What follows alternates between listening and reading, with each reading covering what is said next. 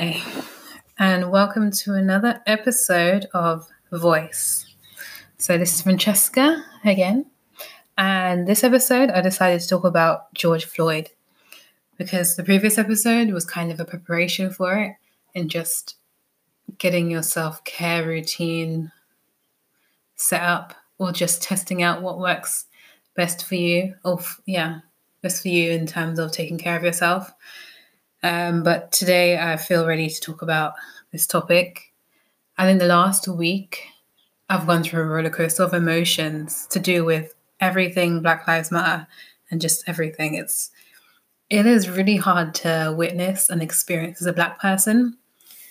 Just seeing vid- the video, or rather, I think I actually just saw a still version of the video, and it just triggers my own personal experiences of racism and everything else I've witnessed continuously, all the police brutality that keeps on happening in America and the racism that happens here in the UK as well. It is so tiring.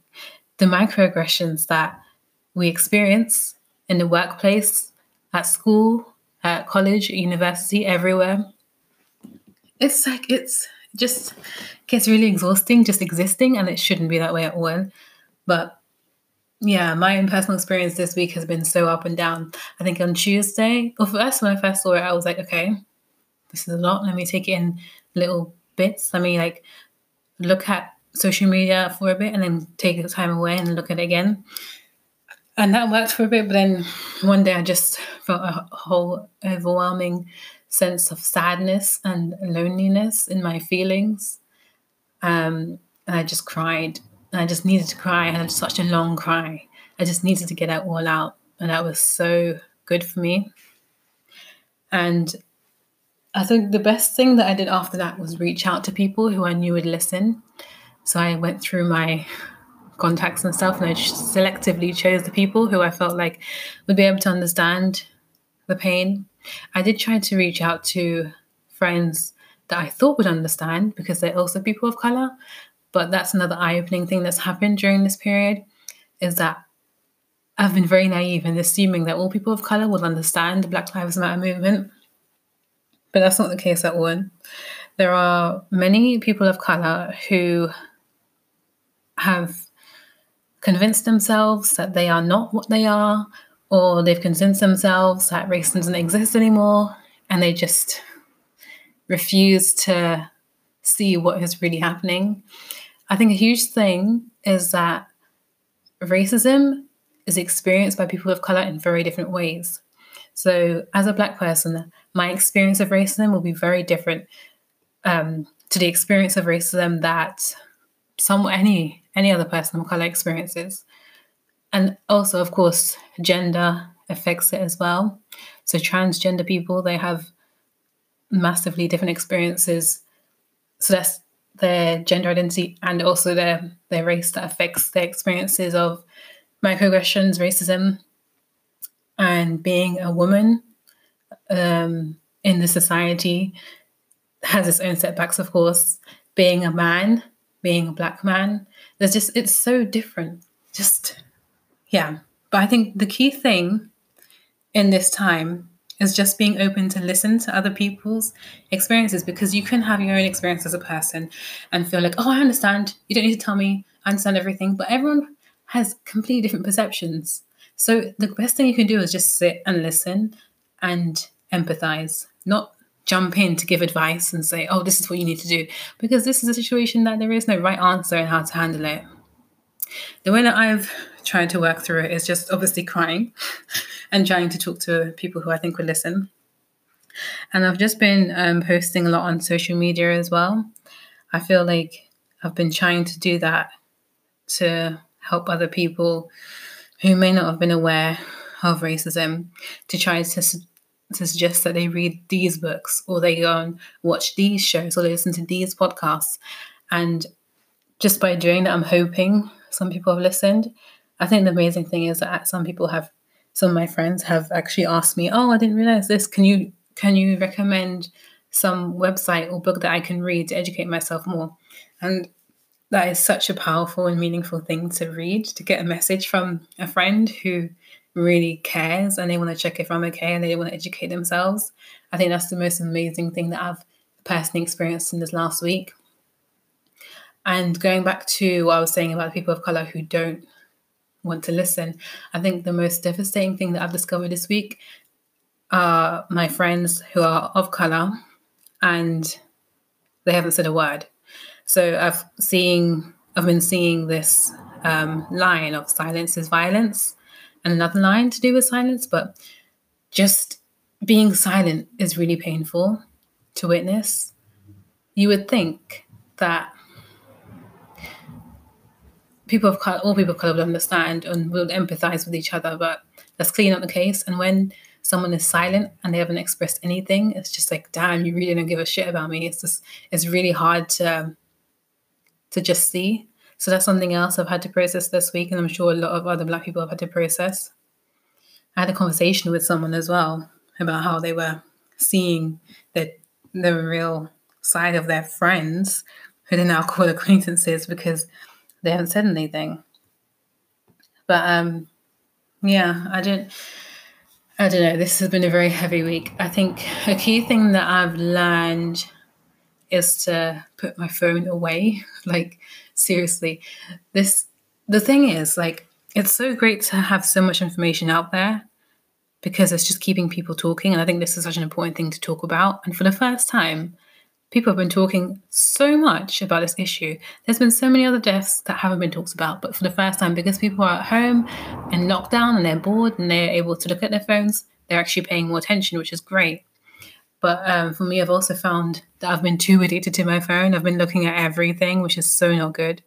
So I think it's important to just take breaks and just put my phone away, watch a movie that has nothing to do with the issue, and then come back to my phone. So I don't think ignoring it obviously is not, is not good because then that's just running away from the issue and not confronting the feelings that come with it. But definitely it's important to take breaks I found that I'm really trying to do that now. Um, and one other thing is the protests. I think the protests are amazing. I went to a protest um, on Saturday. I went to the one in Parliament Square. Oh my gosh. I've actually never been to a protest, and I've always thought to myself, I want to be in a protest. It just looks so cool. Even though people always have really negative images of protests as well but my experience was not negative at all. It was just amazing. From the moment we got there, it was like, wow, everyone was in this together. A huge mass of people holding up different types of signs, all supporting the same message was so powerful. And the chants that we were saying, oh my gosh, like I just used the opportunity to scream out over my anger and rage. And oh, just amazing. And I love that for the first time ever, the news is reporting this stuff they never talk about this stuff. It's just, yeah. So that's what I mean. The complete wave of different emotions. So I've experienced deep, deep sadness, strong, intense anger, um, a sense of pride attending the protests, um, and really like a sense of huge gratitude for the friends who have um, taken a look at their own behaviors that have been questionable and the ones who are willing to educate themselves and the ones who have been really supportive. I mean, that's been amazing. And obviously, the devastation of realizing some friends aren't as supportive as I thought they would be. But yeah, all of these different ups and downs I've been experiencing, and I'm sure a lot of other Black people and other people of color have been experiencing too. So I think a huge thing that I've taken away is just taking a break.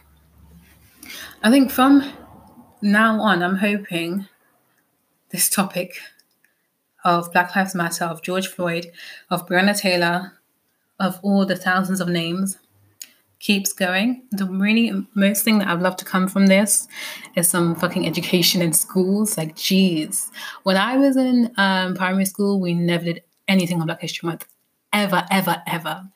When I was in high school, I don't remember anything Black History Month either.